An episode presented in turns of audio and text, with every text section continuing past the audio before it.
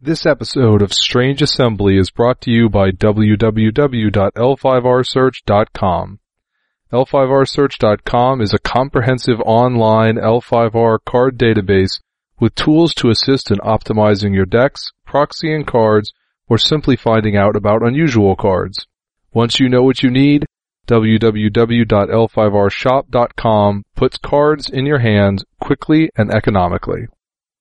This is Strange Assembly episode 163, Icons.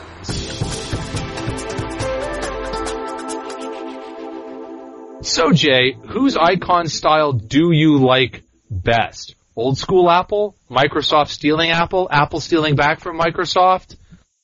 You know, do you have a, a preferred arrangement of, of things? It's all about those beveled edges. Yes. It's all about the bevels. first, of course, when you first said icon, I was just thinking about Apple presenting Mo- Moto Chagatai, so maybe that's just me. But uh, this is Strange Assembly, your tabletop gaming podcast. I am Chris Stevenson. Here with me today is Jay Earl, Hi. and we are going to talk about L5R today, and especially things swirling around Kotei season and recent story developments. So we we now have an emperor, or no, we don't have an emperor. We know who the next the next emperor is going to be. We have an heir apparent. and a bunch of 20 festival cards with flavor text telling us how he's going to be Super nominated. awesome. Mm. Or not how he's going to be nominated, how he is going to be cor- crowned. You don't get coronated, it's a coronation, but you get crowned. Oh dear. So, uh, Seiken won, uh, primarily on the back of Winter Court 4. I have people telling me things like it's incorporating points from something else, but I don't know what else that would be, and that it has something from Kotei season last year, which didn't have anything to do with the, I don't know. I thought they said that going into Winter Court, he had a slight lead because of points from last year's Kotei season, and he expounded upon that lead in Winter Court. Yeah, so, that was my understanding. okay, so I guess at some point that's supposed to be public, so we know how people get, I don't, I don't know how people even got courts from winter court season. Now, I now, or sorry, from Kote season last year. Now, the case winning Gen Con did choose Seiken, so you would think that that would, uh, benefit Seiken in some way. Although Seiken's clan, although, although case one with Crane and the Crane at Winter Court 4 went whole hog for Shibatsu, right? Yes, I did. you, on the other hand, you were the what the most moderated clan because you only went seventy percent in favor of your choice, Seiken. Yes. I, from what I've, everyone else I think has announced went at least like 90, if not a 100 in favor of their favored heir. I think the dragon ended up at only. You can hear my air quotes there. Only 80-20 in favor of Shibatsu. So I guess you know that's that's yes, that's less than many many did, but Yeah. a, a lot of clans started at 60-40, I think, or, or, or 70-30, and pretty much everybody, not uh, pretty much everybody went more severe.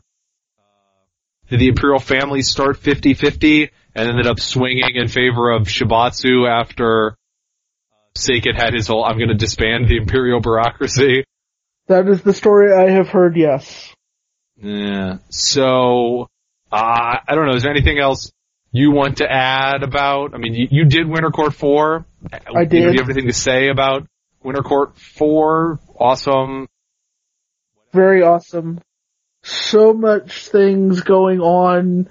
You would click, quickly lose track of all of the things going on.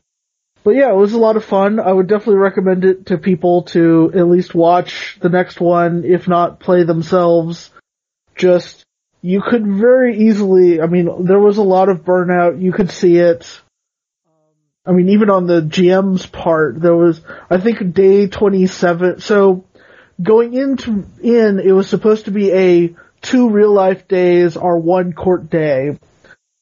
I think day 27 lasted like four or five days there. mainly because it was the Oni day, so it was a big lot of things happening, a lot of GM things going on. Took a lot to resolve, and then also because there was the potential for death, they didn't want to advance and then have to retcon because you're like, hey, I'm hanging out on day 28. Oh, I guess I died two days ago. Oops. Yeah, and the, you say the the Oni thing uh, that intersected with is it the the the demon chase? double- am I remembering? Yeah. so Yeah. the the demon chase is a event that is held every winter court where, in usually a more symbolic way, Yes, u- usually it's symbolic that you are casting all the evil out of the city. this time it was much more literal. Uh, Uh. It turned out that at some point in time, and it's unclear when, but it's definitely somewhat amusing based on when it happened.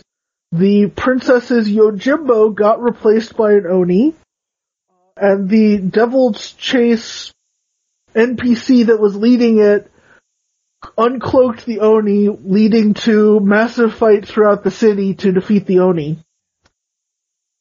Miaka. Oh, my clan did Yeah. not come through. Now, neither did mine. We were in the finals. I don't know. I, I would love to hear, you know, some of the background, what the deciding factors were, or why she went Scorpion. I believe she was spooky. We we could try to ask him at the Columbia Kotei, although that's not till May. So Right. yes. Hopefully get to see him before then and ask him. I think he said somewhere that, uh, the GM staff had some input though, so. I mean, obviously there's, that information's out there, I just don't personally have it and would be, I would not be surprised to see at some point a post-mortem explanation of it. Cause yeah, it would just be interesting to see what was the deciding factor to go with Atsushi. Uh, well, I don't know. The last prominent character who married into the Scorpion had her husband fail at killing himself, turn into a zombie, and then had a kid who's a sociopath. So I'm sure that things will go much Happy better this time. I- well, the Columbia Kotei is in May. The Knoxville Kotei is still two weeks away from the point in time we're recording this on the 7th. We plan to be there. As far as I have been able to figure out, my wife does not have a concert this time on the same day as the Knoxville Kotei. Allegedly. well, Yeah. every once in a while I lose track of something, but I did specifically ask to double check, and she did confirm that there still is nothing else scheduled on that day. Excellent. I guess I have to decide do I just stick with the weapon dueling stuff I've got, or do I like steal that Tamori deck from the guy who won the Montclair Kotei? You know, something like that. But uh, we also did have our Kotei. I don't know, like it was, I guess maybe because I didn't have as high in expectations this time, it just, it felt very positive. I was very excited after the Kotei, even though we did have our worst attendance ever. Yeah. Stupid snow day. Well, yeah, in, in part that was because of the weather. While everything ended up being completely clear in Atlanta, it was a mess in Tennessee and in parts north. You know, we, I know there were several people in Tennessee who didn't come because of the weather. We didn't have as much of an attendance from the Carolinas as we usually do. Uh, last year we had a, a good chunk of people from Virginia. I think we had maybe one person from Virginia this year. Sorry if there were more of you and I just didn't realize that. So that was unfortunate. I don't know. I picked, we're the only ivory section of the Kotei, Kotei that was an ivory arc tournament rather than a strict, especially given the weather, that decision that I made ended up hurting us because I know we lost a play group from Florida because it was arc instead of strict and it's possible that if we were going to get any people traveling from from elsewhere because it was arced, those people would have been coming from the north. Did the snow interfere with that? I don't know, or it may have just been objectively incorrect decision to go with arc instead of strict. I don't know. Right. Hard to say. Yeah, I did. I finally took apart my Arc deck, and I guess it could sort of still exist in that if I wait a few months, there are some not well, not that I'm going to go to Texas, but there are actually some Kotei that are 20 festivals extended, which is basically Ivory Arc plus 20 festivals. So my Dynasty deck, of the 40 cards in the Dynasty deck for that, I think that 37 of them were not strict legal. they were just Nice. all for four. And granted, that was just kind of the nature of what it was because the personality base was very much Coils of Madness Super Friends. Yeah. Sure, sure. but it was, yeah, hilarious. And yeah, Productive Minds gone, Jade Berlin's gone, all sorts of, of crazy nonsense, which is probably f- for the best, uh, that those, those things like I like I did this as Ivory Arc. I don't really want to go back and do 20 festivals extended just yet. I'm like those those cards had a lot of of uh, shine in the sun. Some of them are getting reprinted in 20 festivals anyway, not the crazy stuff I don't think anyway. No.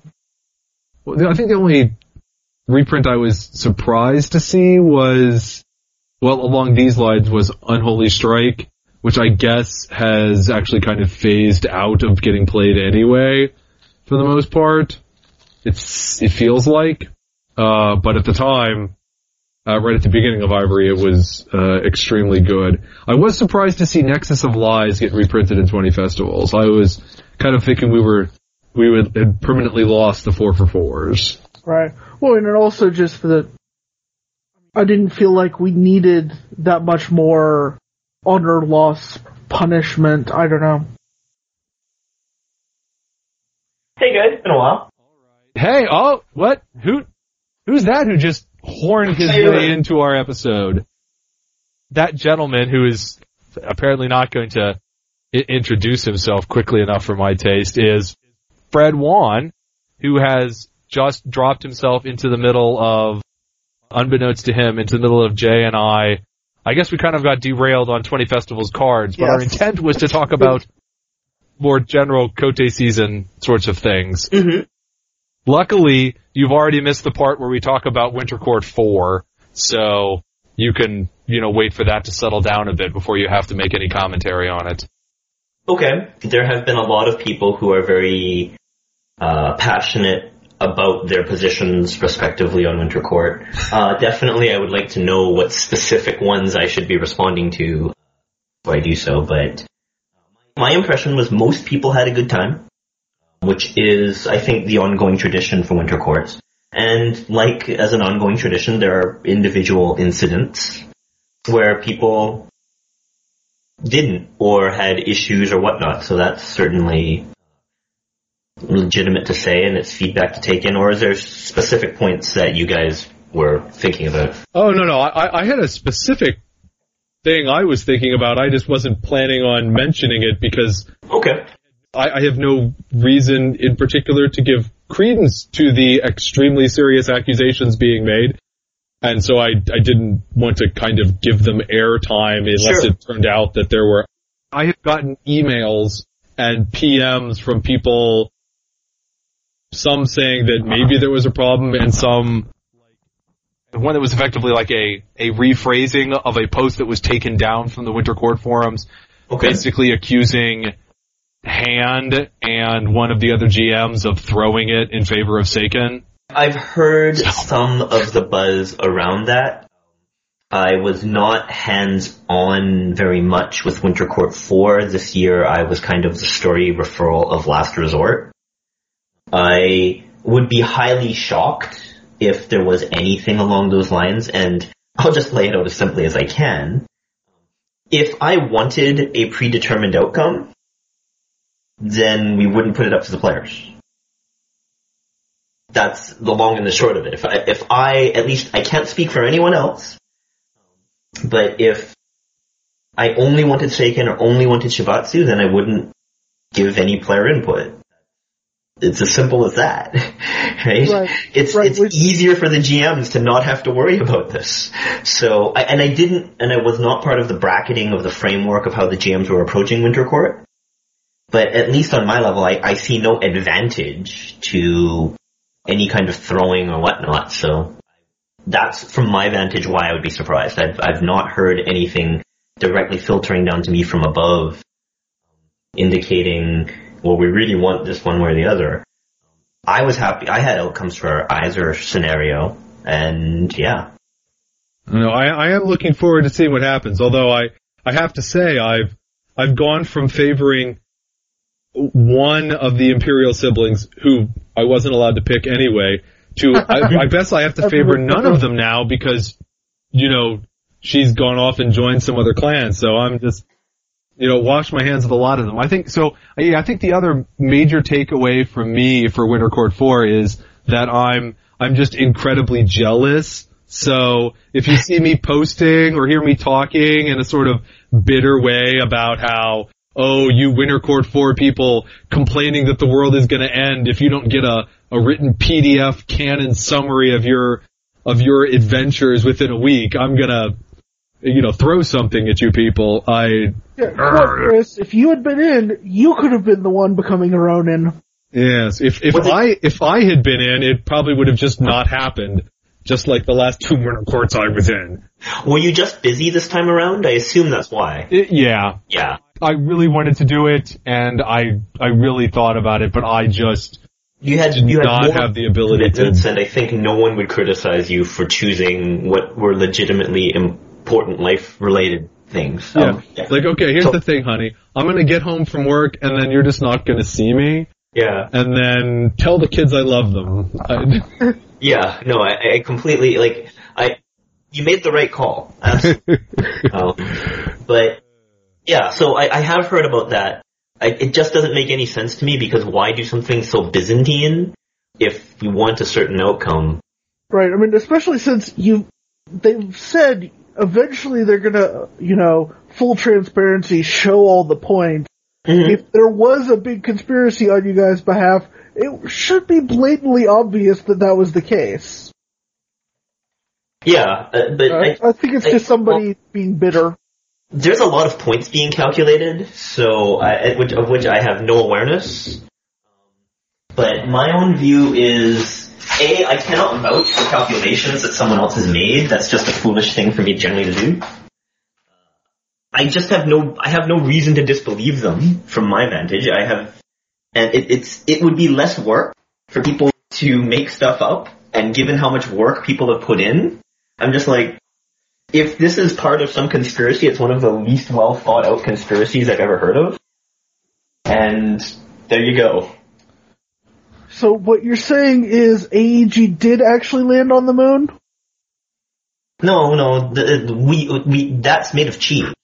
Oh, okay. You, you can't land on that unless you are trying to make cheesecake. You can land on cheese. I mean, unless it's a particularly soft cheese, in which case you just sort of go straight through it. But you can land on a nice solid Swiss or something. okay, okay, that's. I think, I think we've. I think we've uh, plumbed the depths of that. Sorry. analogy. Yeah, so before uh, you popped on here, Fred, uh, we were just talking about the Atlanta Kotei, which was last weekend. It was won by Jeff Williams playing Mantis, and he his choice was the Great Carpenter Wall. Sure.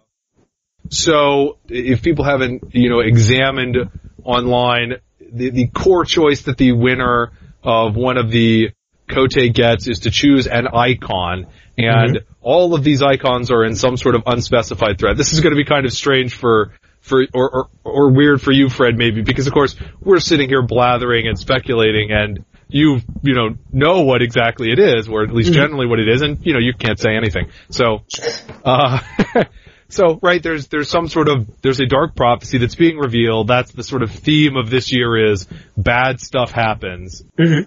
or at least I, I don't know. I guess it really kick probably kicks in harder after 20 festivals itself. You know, Yes. it's a new emperor. Guess what? Bad stuff happens. That's what happens to everybody who gets to be the new emperor. Uh, and bad stuff it- happens. Right. It is certainly not good for the the emperor's blood pressures over the years. um, Yeah. Have you seen Yeah. those before and after photos of the emperor? Like they become emperor, and then eight years later, they've got completely gray hair. Conte 38. Um, Surprise bonus stars that spell doom. Yeah. But yeah, and so uh, as an observation, I am not at all surprised that with something like that as the stakes, that the Carpenter Wall was selected. Uh, just because I think we've discussed this in previous years on this podcast, the crab and the Carpenter Wall in particular are one of the things that players are always behind. And in setting, Mantis and Crab are closer than some other clans anyways, but it is just so easy for me to believe that a player would gravitate towards protecting the Carpenter Wall. So Yeah. It wasn't just the Dark Prophecy thing. In fact, I don't know if it was the Dark Prophecy thing at all. I suspect that the crab, it was a crab player who got second and he, I mean, like right at the beginning saying, I must choose the crab. And I don't know how much of it was being worried about the wall falling to the prophecy because there's probably an attitude there, it's the wall, of course it'll stand. The sort of really scary thing for them is that uh, okay, I know the, the spider players on the spider boards think that they're not going to win any Kotei, so it's not going to matter. But you could choose other clans icons too, and for people other than the spider, that means that you're choosing to protect another clan's icon, and Mhm. it may draw your clans together, or it may drive a wedge, but regardless, it's protecting and preserving whatever that icon is. The Yeah. spider can choose to corrupt something. Now, Yeah. I have no idea what you guys mean by that, because it's not literal people. I don't. Some of these are ideas and concepts, and who knows what corrupting means. But that could be an incredibly potent effect, right? Yes, oh yes, I won a Kotei, and I get to corrupt the Great Carpenter Wall. yeah, I hear that there is some enmity, enmity, sorry, between the spider and the crab. I I have some vague recollection Yeah, of that. exa- that can't be true. They're they're, so Uh, friendly to each other. So, and that really what the big concern was, I think from them was that yeah. okay, how how far would you guys really go with that? Would it be as bad as literally mm. we literally corrupt capital C the Carpenter Wall? But that would be a ridiculously huge deal either way. Yeah, and it's one of those things that's very tricky and interesting because on the one hand, players want their choices to matter, right? And I completely agree. I want players' choices to matter. Wow, I'm using a lot of plurals today. At the same time, people want certain things to be off limit, right? And and so I do take your point that it's hard to tell, and I I can't say where we're going with this, as you know.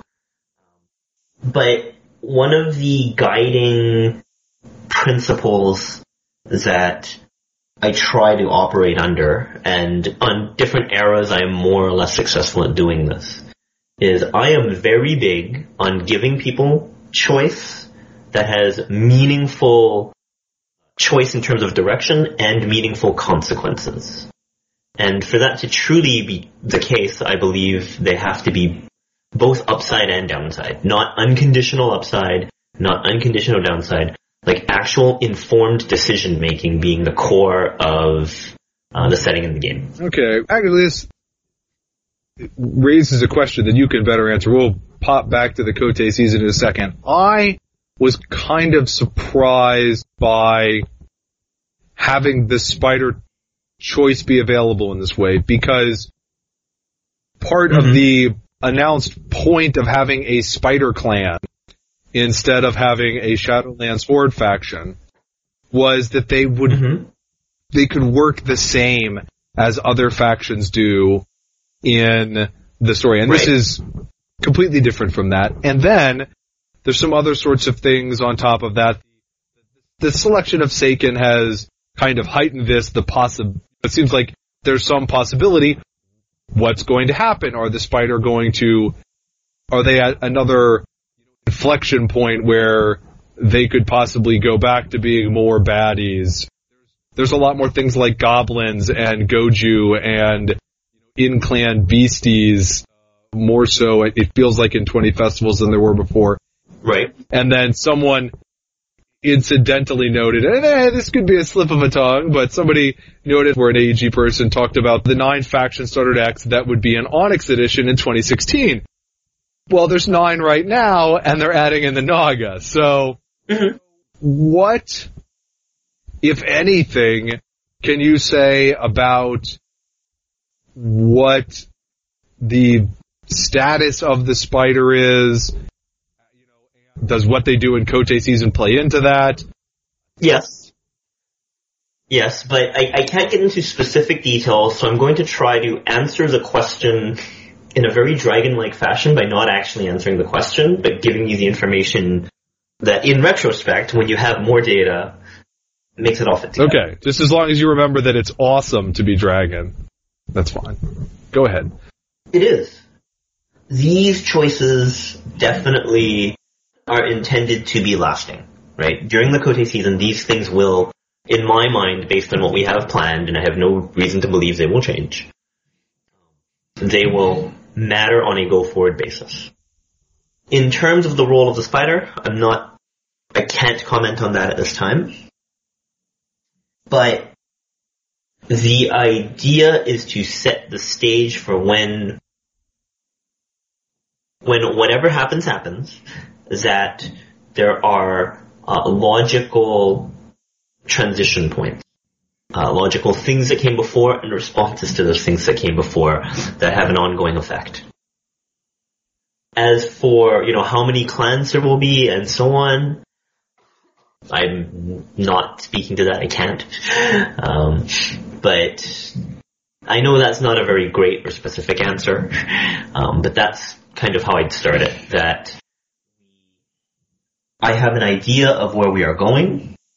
I believe this Kotei season's choices matter in terms of setting up where we are planning to go.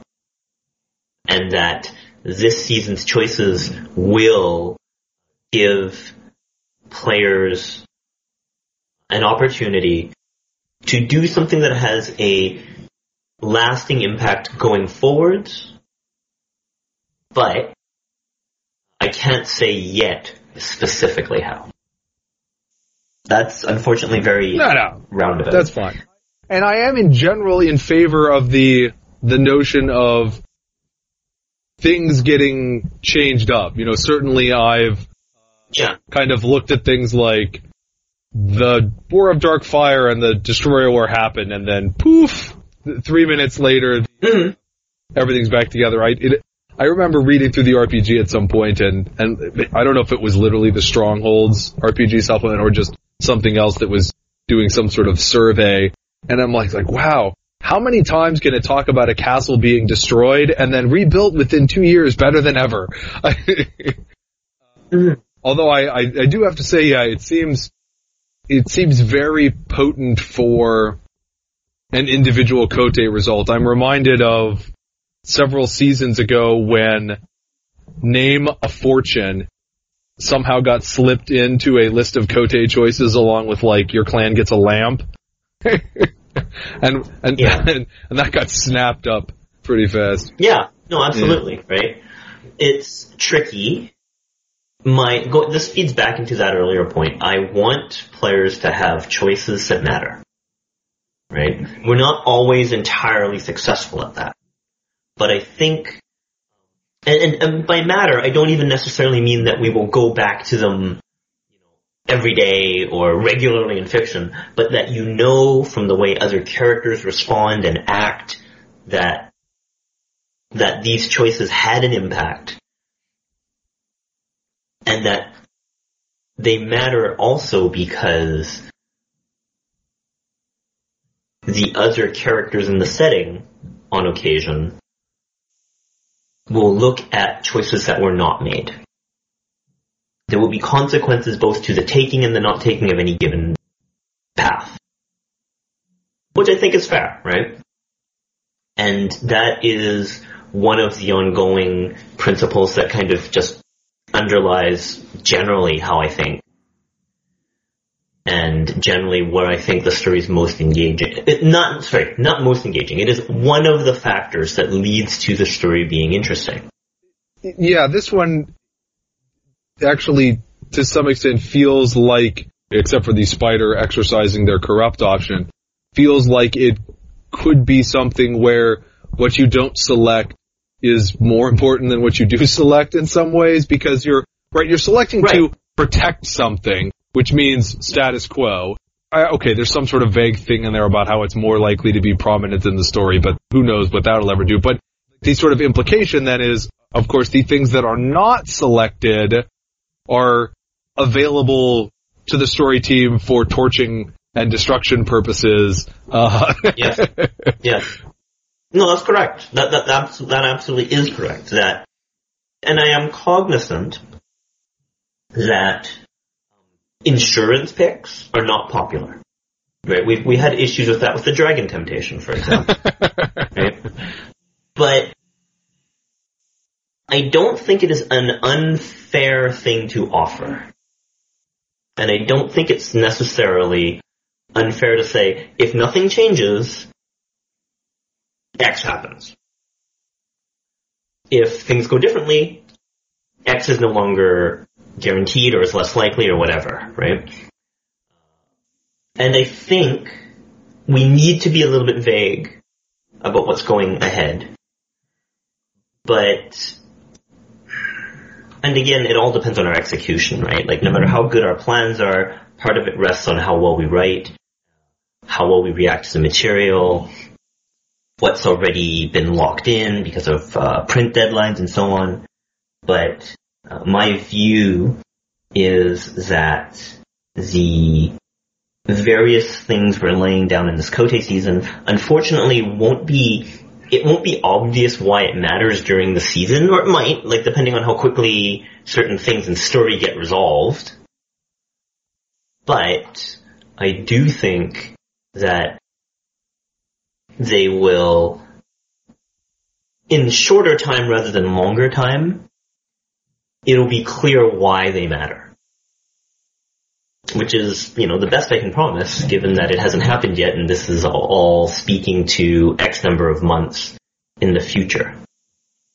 Sure. So, since we've completely shut him out there, like, did you, Jay, did you, look, you get to be on the episode with Fred. Yay! Is there anything you want I still- I still- to, your thoughts, additions, questions? I don't have anything specific to add. I mean, yeah, you mentioned print lead-ins. I think that was, having played in Winter Court, that was sort of the bane of us, was we want to do things and we're told, "No, there's already flavored text the other way, sorry. Which character did you play in Winter Court? I was a Sako Misora, Okay. so I got to die to the Oni, yes. Congratulations. See, dying well, or dying, Yeah. in, at least in a visceral way, is better than being forgotten. But at the same time, it's not a nice way to go. No. My take on all of these, it, it is difficult to to have stuff that's already locked in and yet want to have you know meaningful impact by, uh, by players. Absolutely, it, it's Yeah. it's something that I grapple with a lot, and I have never figured out a good solution. I figured out okay solutions, but I've never figured out a, one that I'm really happy with. Because I do think uh, players want to be able to influence a story in a variety of ways on a meaningful level, and so on and so forth. At the same time, stuff is queued up for, I would say roughly a year in advance just because of print lead times. And it is, um, there are times where good foreshadowing has been locked into upcoming releases, right? So it becomes tricky to balance wanting people to really meaningfully be able to change what's happening with consistency with what's coming already. There's also separate issues around to what extent, if any, I can defer from like if if players universally see a certain issue a certain way, then should I automatically be like, well, that's how everyone sees it. We're done, right? That's how everyone sees it. That's how it'll be in canon on a go-ahead basis. Uh, versus the alternative, which would be sometimes players see things differently from how the universe would see it. I've never figured out like what the best way to handle that would be, but it is an ongoing issue that I struggle with. Yeah, I mean, I, I think short of just you know large paragraphs of RPG, you know, this is how it is. Yeah. Bor- boring to read text. It's just like this is how things work. This is what it is, and so forth. That yeah, there is no real good answer to that. Yeah, and and like, don't get me wrong, I like the RPG. I think that is the best place to deal with certain story points because some of them require lots of pages of explanation. Right. But but there are some players, for example, who only play the RPG. They they don't care about a CCG entry. It just doesn't have any value to them, and I understand why. Right? There are other players who only play the CCG and consider being mentioned in the RPG to be being cheated. And you have to balance that. There's facts like certain clans traditionally have better or worse acceptance by the players than they would in setting. There are also certain families or sub issues where players are always going to be significantly different from again the setting as a whole.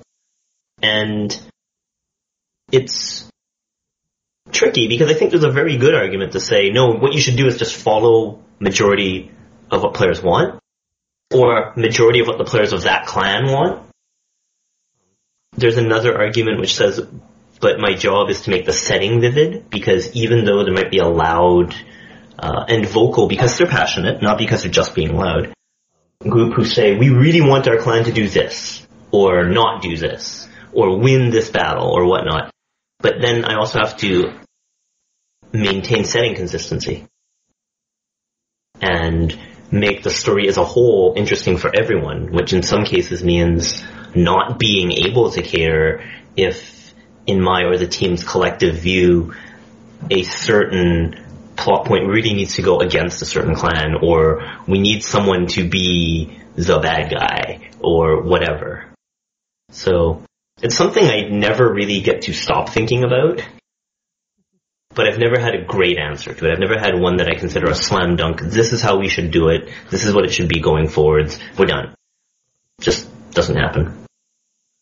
I've always found that using a standard of Chris's personal preferences works out extremely well. No, I mean Chris is totally unbiased. I, I, didn't, I didn't say he was unbiased. I'm just, saying, I'm just saying those were a really good set of standards. I just my two cents. No. Okay, so let's drag it back to to Kotei Land, and it, it, you you could Fred, you could participate in one of these uh, little cute roundtables. So on the L5R website, there's a list of these sort of official icons for each clan, mm-hmm. and players are not, as I understand it, actually restricted to these things. Like a player can select anything, although given the sort of, as you, I guess your term was, it's somewhat insurance nature of these picks, I don't, selecting a random thing may not do as much as a player might like because, okay, it'll protect that thing, but your obscure personal thing maybe just had, maybe just was well, never at risk in the first place. But, or, or maybe they'll come up with something that I overlooked in my first go through or or is that your list? hmm? Is that your list of of things? Well, it was it was actually a list where I the fi- I I know for sure that the final list was not mine. Like it as in it wasn't got it didn't go through me in the final form. So it's entirely likely that there are one or more items that I would have put on the list, for example, that aren't, or that for whatever reason, I tentatively said, you know what, I have a plan for this, and so on and so forth. So I wouldn't necessarily say just because it's not on the list that I wouldn't give it due weight. You know, there's there's always one of the the, the game. I like being able to say, wow, that's really cool. I'm going to shift the rudder 30 degrees to the left because you've captured my imagination. I like that a lot. And so if someone comes up with something that lets me do that, I am all aboard. Well, we had a Scorpion player who really wanted to select the lake below Kyuden Bayushi, I think it was, Oh, yes. wherever So Kachiko sleeping, is. So, whatever. Yeah, yeah. yeah. Well, especially since these are, uh, right when these were going around on social media and things, pe- it was, it was a list of 10 and now it's down to a list of 6. But, so there are six things identified for each clan. hmm and nine clans. So if you just look at this list, there's actually not that many more things on the list than there are Kotei. So Mhm. you could the- theoretically, if the spider were protecting things rather than whacking things, and clans were playing somewhat nice, you know, if there's a clan that wins 10 Kotei, they protect some other people's stuff instead of just coming up with 10 of their own things. We could actually end up with a situation where almost all of these get protected in one way or, or another. I'm Right. guessing it's not going to work out that, that prettily, mm-hmm. but And in a way, I'm hoping it doesn't work out that prettily. yeah, you, you, you get to destroy six of these 48 things, Fred. That's it. Everything else is protected. Go find something less iconic to smash. Right, exactly. See, the, the other side of choices mattering is it's not really a meaningful choice if I ask you, do you want to protect this or not? Right, like within the setting there is a clear, unequivocal right answer. Of course we're going to protect it. Right? If I ask you, do you protect this or that? And then have the characters explore why? Now I think we're on to something that's more engaging. And I don't mean every answer is shades of gray. I, I, like questions that allow you to answer and in the answering show what you care about. And I think that's going to be a common theme in the character plots we have uh, for the next few years. And I'd like the players to be a part of that.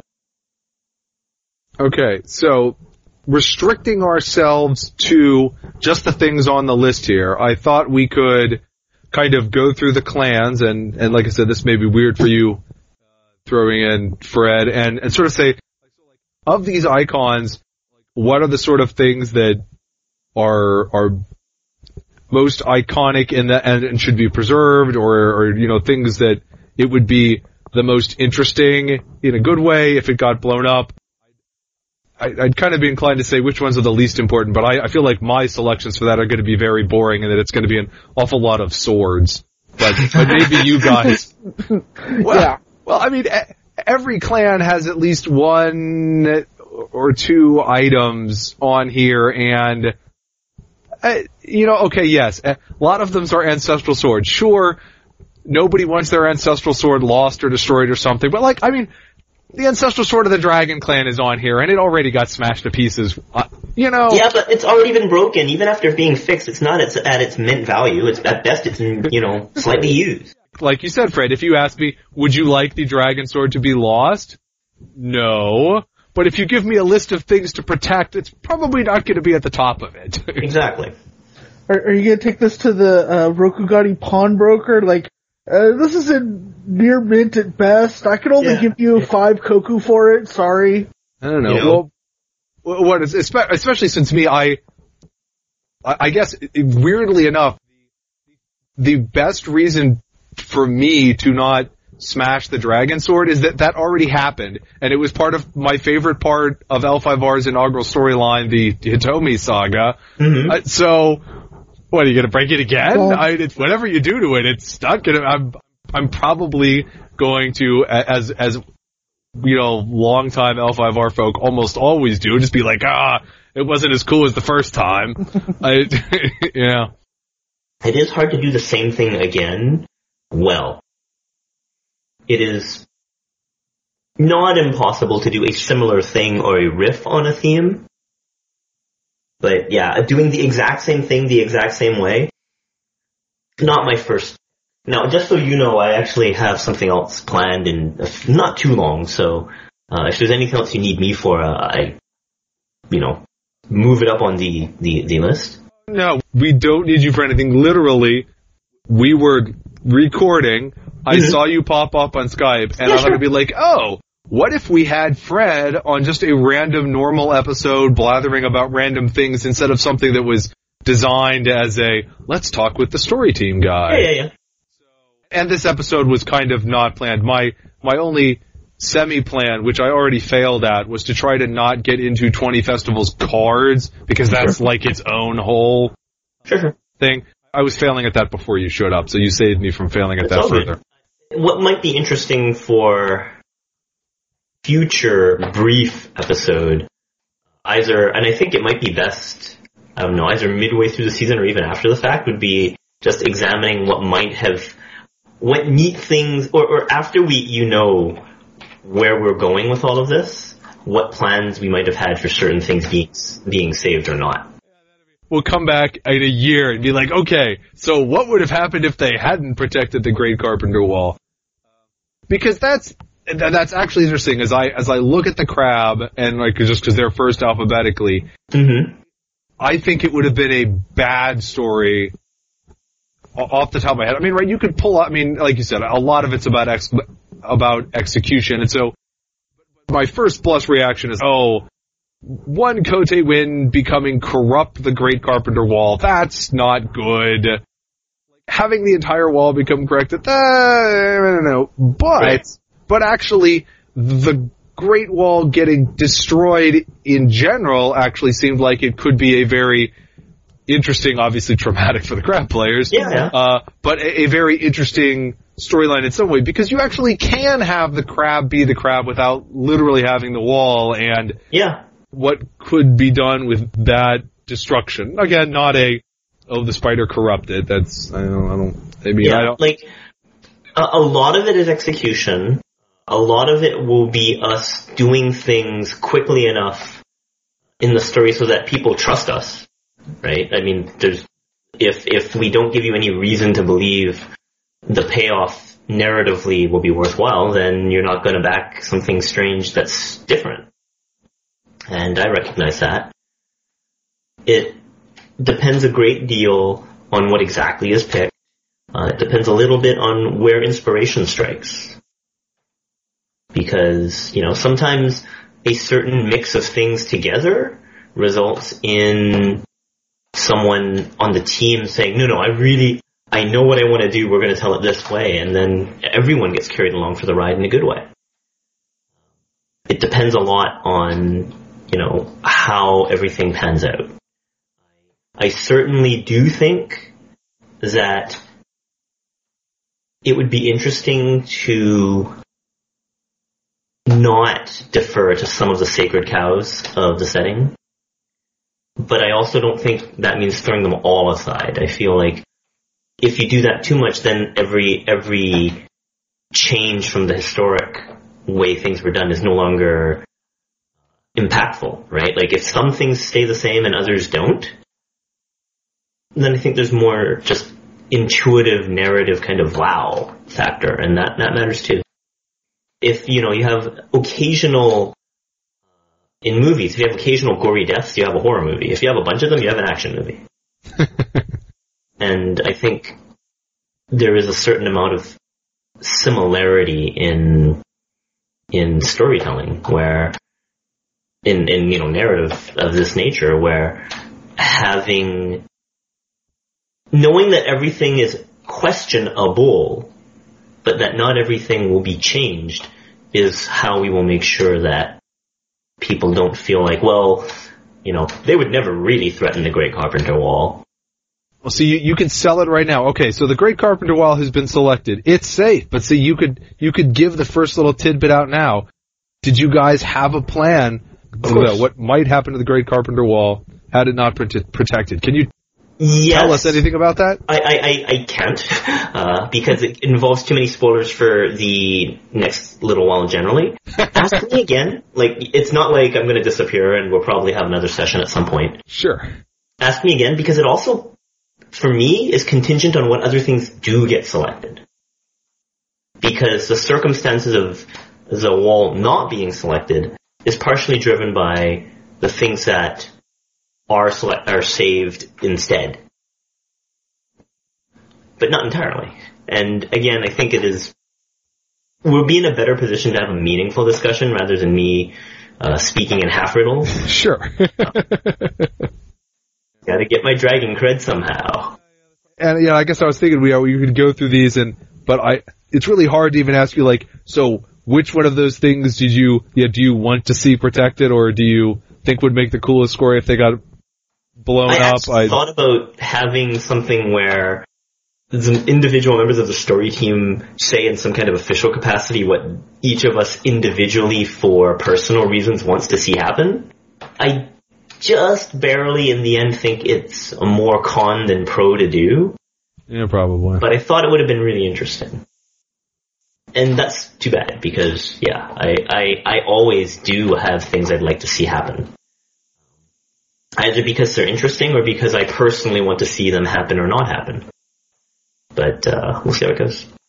it, kind of interesting for me. uh, Hopefully, it'll be interesting for listeners too. As I'm guessing, just Jay and I will look at this after you've popped off because I, I really, other than the next thing that I want to be saved off the dragon list, I really haven't looked at it with an eye towards what would be interesting to blow up and Yeah. what's important to be saved. And I'm Well, sure. for that matter, like I, I think it would be really interesting if players were like, okay, the things that are really truly core to my clan are saved. What can we save from other clan that are really truly core to them?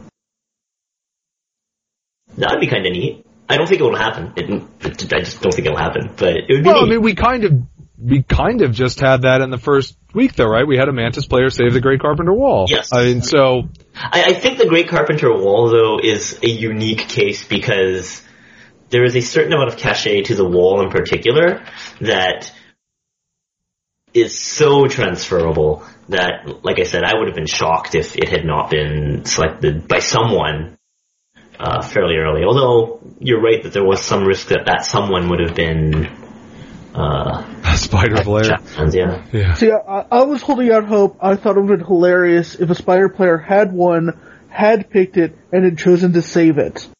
Because Yeah. imagine how annoyed the crowd would be. that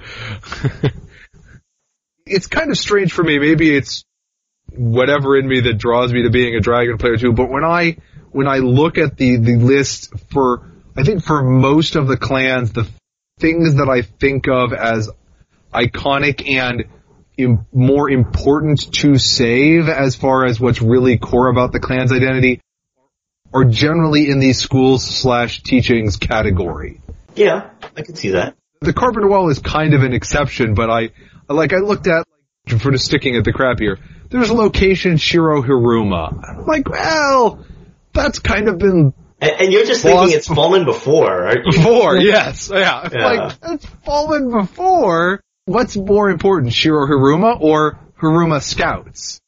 Right. Is, well, but they've been lost before too. So, well, not the scouts, but Yeah, yeah. Well, I mean, and, and I'm sure that Fred, you know me, Fred. What is the thing, the one thing that's on my list of, okay, we really want to see this saved and preserved and protected? I actually don't have the list in front of me. Let me uh, pull it up. Oh, you don't, you don't have to pull up the list. It's me. Yeah, yeah. Obviously, the most important thing for you would be, Burrito, right? of course, right, or or possibly, you know, saving the Daidojiari, or maybe Uh, I know I'm trolling, but uh, was, I was kind of making fun of myself because I've, I've sawed at this enough that I, yeah, yeah. But I'm sure, like, like if if you had to choose between the Kitsuki technique or virtually anything else, if I specifically like made you choose between that and say two other things from some other clan, you'd actually have to think about it. Maybe. I don't think you'd think that hard though. I think you'd end up saying Kitsuki, right? Uh, but still, um, if I didn't have any context, and if you don't tell me what the other two things from the other clans are in advance, there's, a, there's probably a good chance I go back Kensuke, but yes. even if I told you what they were, it would be just like it would have to be something like the Emperor. right? Like, you know, it would have to be something zany where, where it's just so, yeah. Uh, Yeah, I mean, that's good though, right? I, I like that players are passionate about their individual causes. That is Yeah. a good thing. Absolutely, right? Well, and- and luckily for me, the other, at least on this list, the other Dragon School Slash teaching of, of Niten, like I picked, so I don't have to worry about that. right? And I'm sure, like, but imagine, see, I don't want things to be ever straight popularity contest because there are issues with that. But if I had been much more, you know, diabolical and engineering about it and said, okay, you get to save Niten or the sword, but not both. Then you actually have, you know, some talk, right? And it's also one of the reasons why I wouldn't want it to just evolve into a popularity contest. Uh, well, yeah, well, especially believe- since you, you can't have a, both a popularity contest and have it based it, have have it based on tournament results. Yeah. Right. Or you could for like additional picks maybe, but there's there's interesting choices to be made. And I don't know, right? Like I have to admit that that it's really interesting because you, you learn how people look at the setting and you learn how some of them use old school terminology or mentality it's kind of fun to watch what what players value, and that's good, right? That is good. Here's my so so for all of you out who are who are not aware, yes, I, I think the Kitsuki method should go. Fred serves as my faux nemesis in this regard, sitting inside the story team and stopping the anything cool from happening with the Kitsuki method. So Yeah, and, and Chris Braun claims that I, I only keep the card burn around so I can kill him at a later date.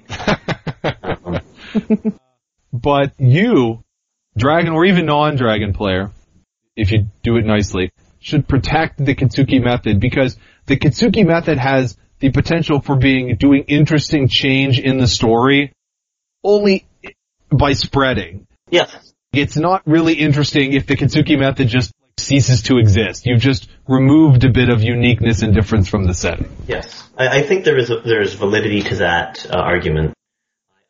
I do think that the idea that no other clan even considers evidence is a little bit overdone. I think the difference is the level of emphasis on objective methodology and evidence as quote unquote speaking for itself rather than speaking through the person. But yeah, the Kitsuki method is a different way of looking at law. And that is absolutely a, an interesting part of the setting and yeah. Okay, so you, you had a thing to go off to do. Is there Yes, I'm, I'm working on a fiction right now with one of uh, the story team. do, we, do we need to get somebody else on the line too? We No, can kind of- we need to get back to work. So Jay, Jay and. I can like give our give our advice because you But I know can- that that's I what you can guys already need. give the story team member the advice. It will be Chris says we need more Kitsuki technique. yeah. I know where this is going. We need I- more Nizumi too. You know what, Fred? It's your collective fault. You know, you dropped me into Winter Court 2 immediately after the Kitsuki Empress Yeah. had become selected and you gave me a clan goal of get other clans to Care. to, to start no to start using the Kitsuki method. And because a Kitsuki Empress had just been selected, and because players are Well, and because generally the have that as an ongoing goal, right? Yeah, they, yeah. they like the entire rest of the empire is being stupid and blind and hidebound. And most of the rest of the empire is like, no, no, we already use evidence. So what we don't trust is making it the Kitsuki method because then that purports to give the Kitsuki bootstrapped status in the legal, in legal proceedings. And the Scorpion are paranoid by nature anyways, even if they didn't have a vested interest in not having the Kitsuki method become normal, the Scorpion, being paranoid, are like, I don't trust the Kitsuki not to be small c corrupt. Yeah. Oh no. Yeah. And you guys collectively, the story team. I don't. You know, gave in that winter court gave the Scorpion a clan goal of stopping the Kitsuki method. But Yeah. w- the main point with that is that it's. I, I liked the Kitsuki, but I was not really big on the Kitsuki before that. But apparently, Yeah. it turns out that giving me a goal and having me doggedly pursue it for several months nonstop gives me some sort of vested Yeah, and that, that, that also informs why you chose not to, wisely, play in Winter Court 4 because the dogged pursuit of a goal is very normal when you're in, into your role playing goals, It- it- and it takes a lot of time. Yeah, I I did an Yeah. awful lot of the personally negotiating lots of things in both two and three. But you you you gave me that goal, you got me invested in it, and just to tie it back in with Winter Court four, I then pursued it twice in Winter Court two, and then to a le- in a lesser version in Winter Court three Yeah. to have it not matter. Ah! Wow. I was Those those anguished cries bring joy to my heart. I know. Well, I I mentioned earlier to Jay and after everybody else, like I'm, I, I am you know human. It turns out, and I am very jealous of the Winter Court four people getting to largely pick the Emperor. Oh, you. And they're talking about summarizing things with a PDF. Oh, I would have killed for a summary canon PDF. See, part of the problem is like trying to improve on the past is trying to do better than last time. But then people who were there last time can say, well, we didn't get a PDF, and that's probably a legitimate criticism in the sense of, well, you didn't, and and people wanted it, and that's why we're doing it now. But that means you didn't get something that people are getting now. No, no, yeah, you you should absolutely make their stuff matter. And my yes, and and people like me who have this irrational ah about it, that's a terrible reason not to to do it for the people now. That would be a horrible reason. You know. Uh, I know you know. Something to Yes. point out. It, it's it's also interesting where, as someone who comes from a tabletop background, and I mean like just straight traditional role playing, to a certain extent, I I just when I'm role playing, I just want to tell a good story, and it, to some extent, I wonder how much goal. I think goals give characters and players something to strive for, but it also lends itself to a win lose analysis, which on some level isn't what I personally was trying to foster when I was GMing tabletop, which is very different from play by email, uh, play by forum, right? But it's just something where I'm like, huh, I need to think about that. Because there's a tendency to think of winning and losing for your clan or your character rather than is this a memorable story? Which I need to think about some more. I mean, I don't, I, I don't think there's anything wrong with the current model per se, but I'm just like, huh, there, there's something there where where I'd like to be able to reward just great storytelling, even if it's like, even if you're telling a story well, logically, as part of a group, you know, you're all having a good time, but it doesn't result in a win for your clan. Because your character just wouldn't have won that encounter per se, you know? You need to think about that. Right. I mean, as someone who was in Winter Court 4, I do feel like the goals were uh, were good, but the fact that they were tied to points, and then so also Yeah. all the glory was tied to points, and so Yeah. there were some people who were taking it much more seriously than other people about. Oh, oh! I want to pull. I want a glory for this. I need a glory for that. And Yeah. That just you know having that numerical reward there Well, it, it incentivizes playing to the reward, which is in Right. no way meant to criticize any player or the GMs Oh, yeah. or anything like that. But you're right. There's there's something there where I'm like, okay, but then if I award points, then people should care about points, right? Why, why else would I be awarding points? right Um, and I need to think about managing that. Like, and don't get me wrong, I wasn't part of the direct organization, so I'm, and I'm not criticizing. It's just something where my goal, one of my goals, is to make sure players get to tell stories with the GMs, and players get to tell stories generally in the context of L5R. And I want to incentivize telling neat stories and, and being part of and passionately involved in neat stories, uh, regardless of whether they are wins or losses. Right? Because neat, like, for instance, I'm going to use a, a you know conventional movie analogy, right? Rocky doesn't win his first match, like in, in that with Apollo. It's still a good story. Well, and Right. some might suggest. I, I mean, it might be suggested that it's a good story, in part because of that. That's Yeah, does Right. yeah. Does does Rocky in any way get considered a good story as opposed to just a dumb sports movie if he just wins at the end?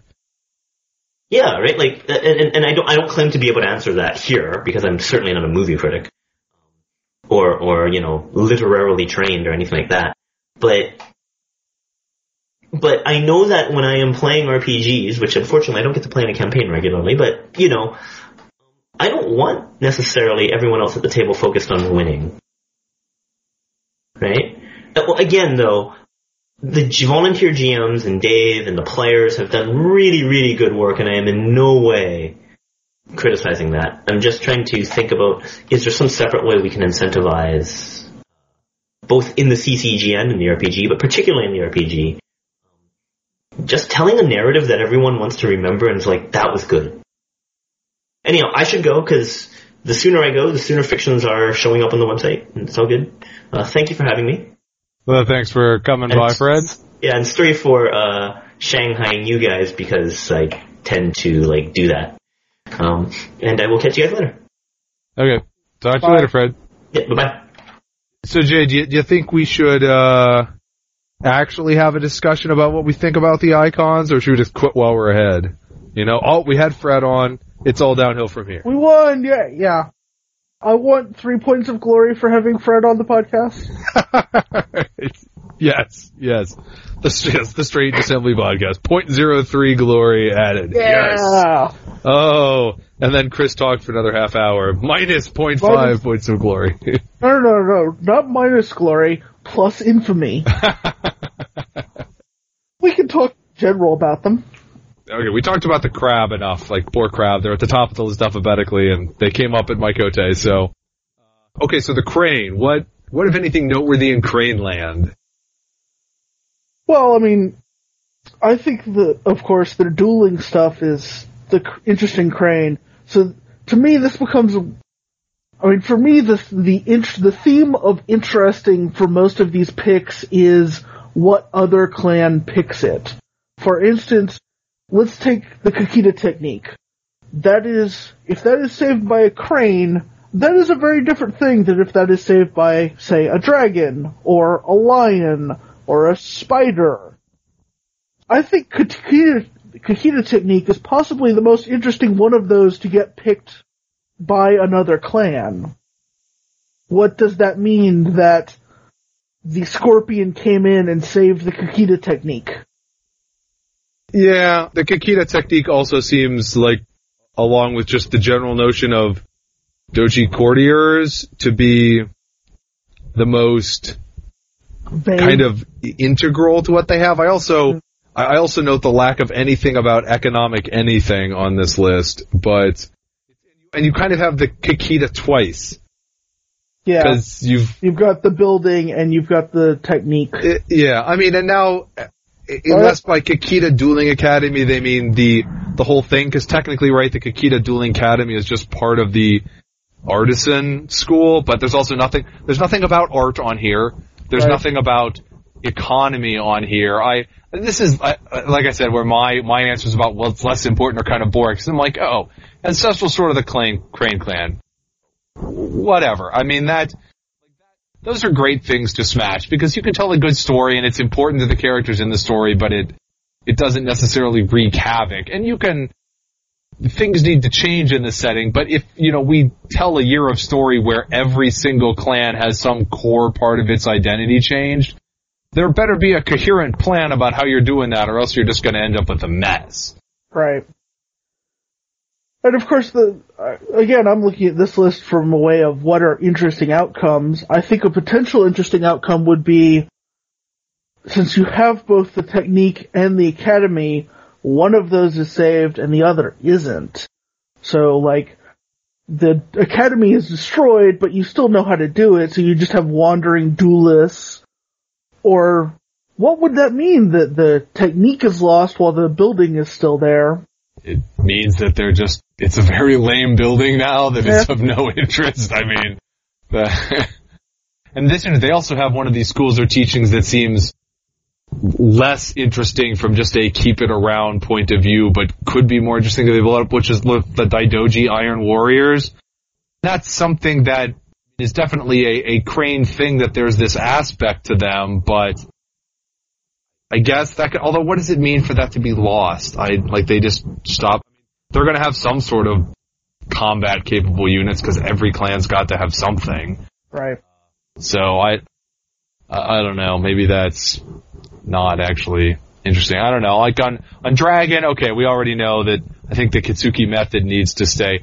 Tamori's furnace could get blown up pretty spectacularly. That, it actually kind of already happened once, and then Right.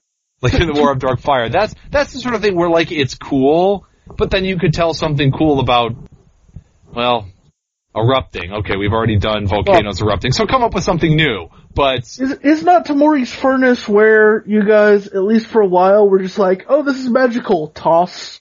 yeah, that stupid thing. Maybe Yeah. all the Well, magical stuff we threw in there turns into some super magical construct that Right. no, I mean, you, you've already gone into Isawa's Last Wish. They don't need another one of those. well, I mean, that's what I was thinking. That could be an interesting angle for a corrupt Tamori's furnace is somehow all the magical items that got tossed in there come back to seek revenge or whatever.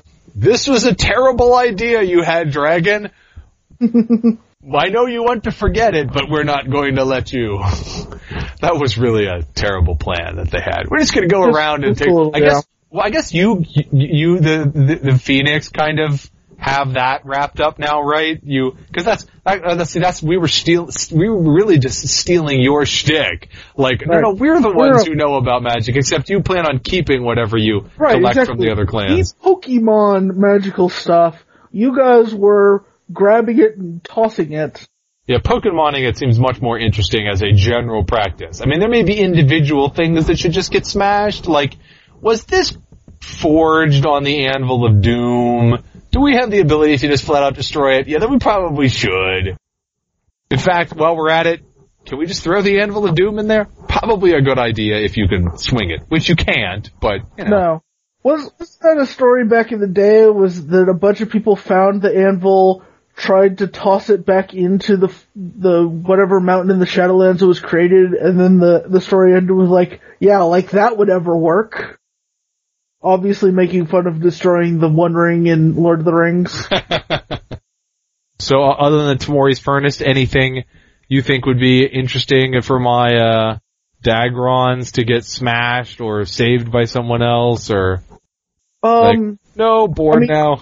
well, I mean, I agree that the the schools are often where you find the most interesting things, and so Niten style, that's another one where if it's saved, it would be inter- it would have very different connotations based on who is doing the saving. Know, remember, it was already saved by the dragon, so that Oh, one. was it? Yeah, that the the Montclair Kotei was won by dragon. The first and second were dragon actually, and they and the choice was was Niten. So that was Niten and the Great Carpenter Wall are uh, in the saved pile. The lion lead off with an interesting one, the Kitsu Tombs, which the scorpion already attacked in this war. Allegedly. And I've got to assume that this is just in there because the Beastmasters are randomly a theme in 20 festivals. But how on earth did the Matsu Beastmaster School become, be one of the six most iconic things about the lion? I mean, that's not even the most Uh, iconic thing Darkboard. about the Matsu. It's- Dartboard. it was kind of interesting. So the lion, the lion right now have not as strictly Sodan Senzo, but they've got this kind of like the sort of lion ancestor summoning thing. That's been a theme, and it's sort of a theme now. And, Ma- and the Beastmasters are now a 20 festivals themes, there were like 12 Sodan Senzo alive, maybe at any one Yeah. point in time. Lion who can actually directly communicate with the ancestors.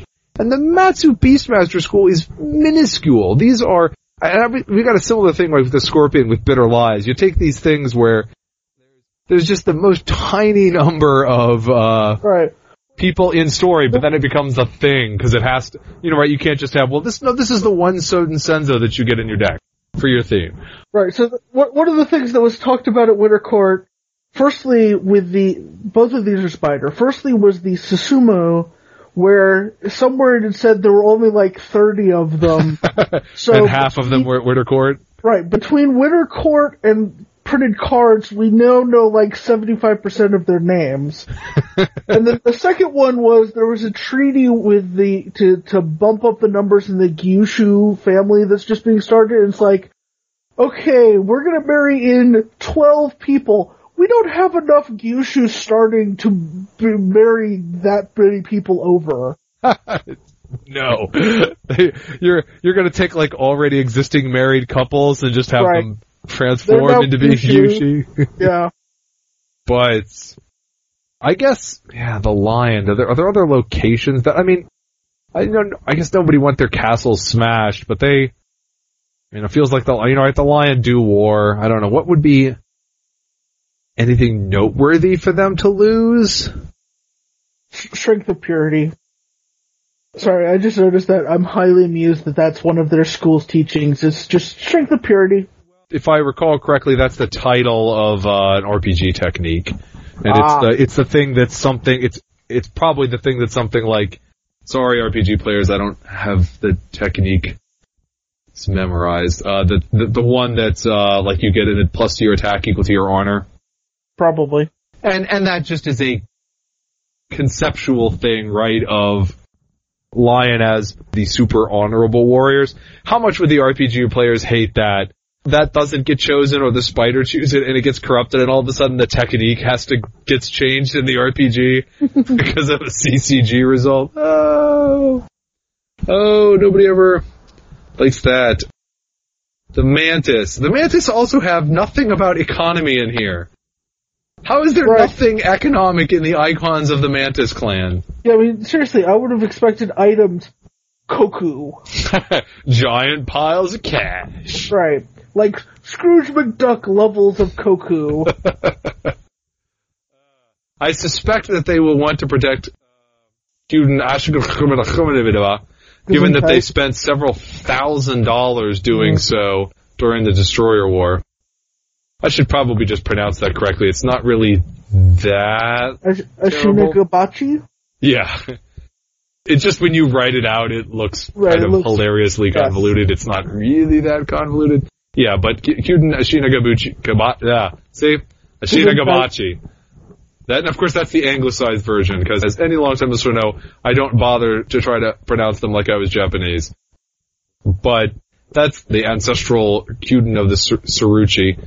Probably shouldn't really be a Kyuden by technical standards. There's a number of Kyuden out there that aren't really Kyuden, but anyhow.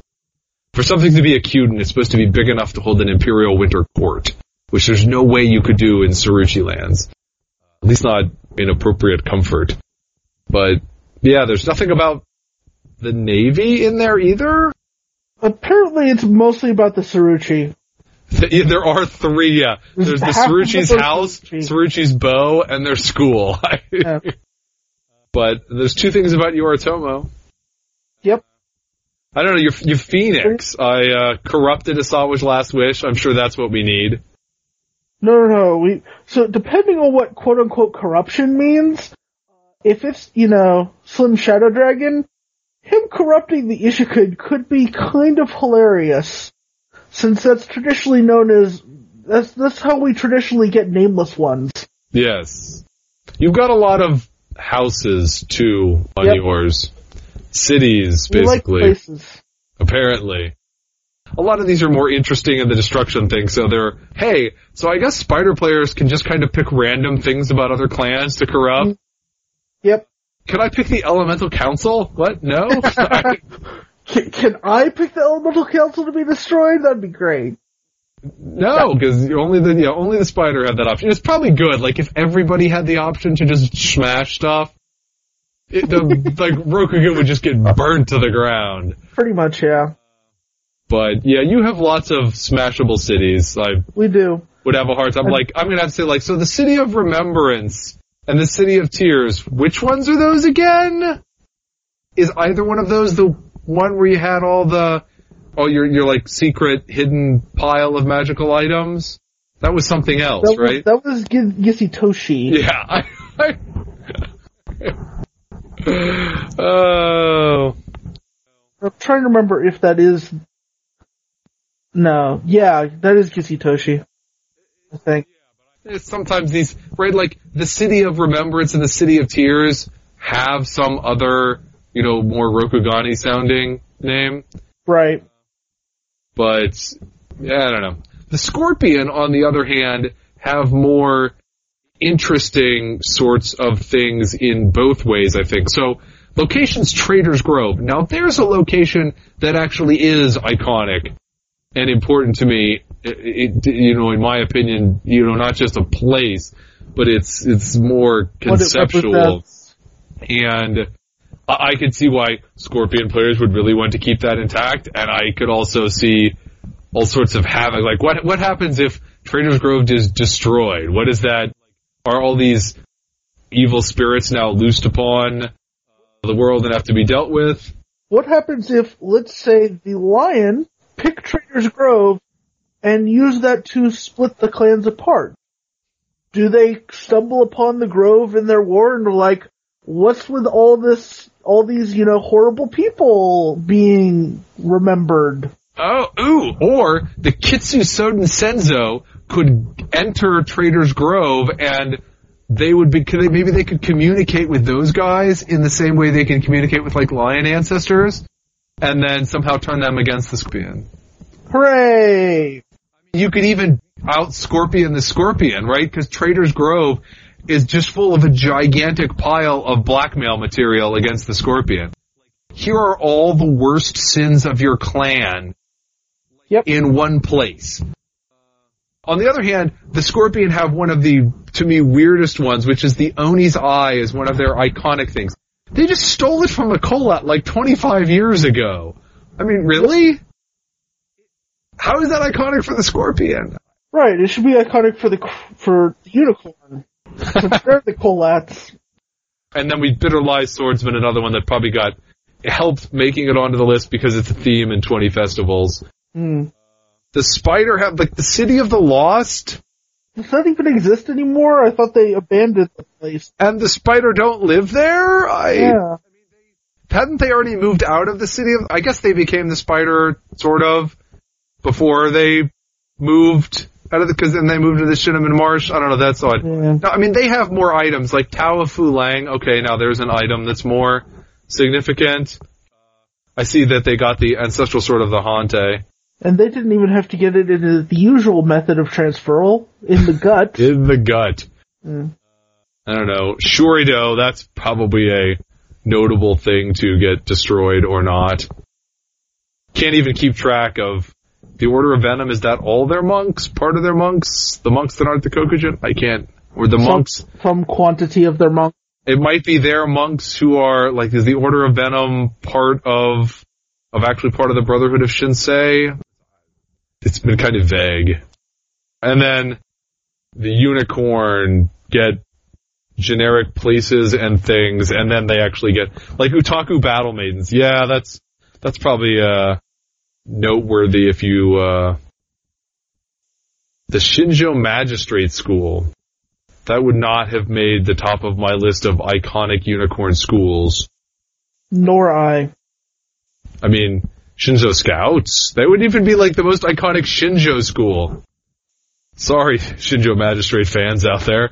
Fan. Shinjo Magistrate fan. I, yeah, I, it's kind of weird that the Scout is the most iconic specifically Shinjo school because there's plenty of Shinjo warriors. It's just that, I, I guess because, I guess it's dependent on the edition, whether or not the Moto or the Shinjo Bushi is the sort of default Bushi. Uh, I don't know. So the unicorn, what, what would be interesting to can you just choose? Can you choose an Nalish? oh, there you go. Or we could go back to Dragon. Can I choose semi-divine clan champion as an option and bring it back? No. So Jay, I. Was there anything else that we should be bringing our our massive levels of insight to bear on the Kotei? oh, um, the, the I don't know the Kotei storyline because I mean a lot of it's like oh you gotta you just gotta wait and see how it all plays out what's gonna happen with Seiken well, we're just gonna have to wait and see right. What's the deal with the this prophecy that they're just giving us hints at? yeah well that it's I- I'm actually less like less interested in that because it's it's not specific enough to actually really even think about like it's just Right. okay whatever there's a typhoon coming um, the, yes, destruction, bad. Later on, we may try to look back and Figure out what I was talking about, right? yeah, but but God only knows. I am glad. I have to say, like, just obviously I didn't get to play in it, but just running the Kotei and having a real storyline thing we were involved in, even if it was as staff instead of players, has gotten me more pumped about actually playing than I've been since Gen Con, basically. It's just, last year I did not really get to go to Kotei because I kept having family conflicts and then we didn't get, you know, I didn't get to run a winter court event last winter. So, and then of course winter court's gone now, but you know, so it was, it's kind of very detached from tournament seasons. Like, are there tournaments going on? But we're back in Kotei season now. There's an actual definite storyline we can see. They've finally added more people onto the story team. Poor Sean's basically been the only guy writing fictions for the last year now. Possibly more, but like basically, you know, at least the last year because Spooky's been doing the novel and Fred doesn't write fictions and everybody else had bolted. So I'm, I'm kind of pretty excited. I have, uh, I've had a, a surge of excitement about the story and the, the card game and I don't know. How, how, what about you? Yeah, Winter Court definitely re-energized me about L5R. Although it kind of makes me want to do an RPG. So. Well, that can join the long list of our. Well, hey, remember, if you run it, they will come. Well, actually, actually, I'm looking at the Five Rings online uh, to kick off in a couple weeks. It, so I'm tempted to do that. Yes. Right. That's another play by forum. I have passed on that before just because mustering myself for the uh, the ardor of the sort of official ones has been the doing that every couple of years has been about all I can manage. As we've discussed, I wasn't able able to manage that this time. So, but no, yeah. So that's fiveringsonline.com. Is that the address? We should at least give out the address.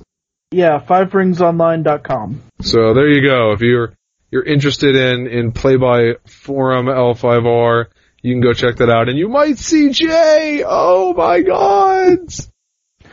it is a true honor every time I am in his presence, and and just to virtually be in the same city as him would be a great honor for you as well, mm-hmm. oh loyal listeners. All right then. You have been listening to Strange Assembly, your tabletop gaming podcast. You can visit us on the web at www.strangeassembly.com. You can subscribe to the podcast or one of the sub feeds there, or you can go subscribe to us over on iTunes. Uh, if you do visit us on iTunes, we'd appreciate it if you left a review or rating. It helps other people discover the podcast. You can follow us on Twitter where we're at Strange Assembly. Say lots of nice public things to me. Or if you want to say mean things, you can do it in private. Email me, Chris at strangeassembly.com. I always like to hear from our listeners and readers. But until then, for Jay Earl, I'm Chris Stevenson, and you've been listening to Strange Assembly. Never stop gaming.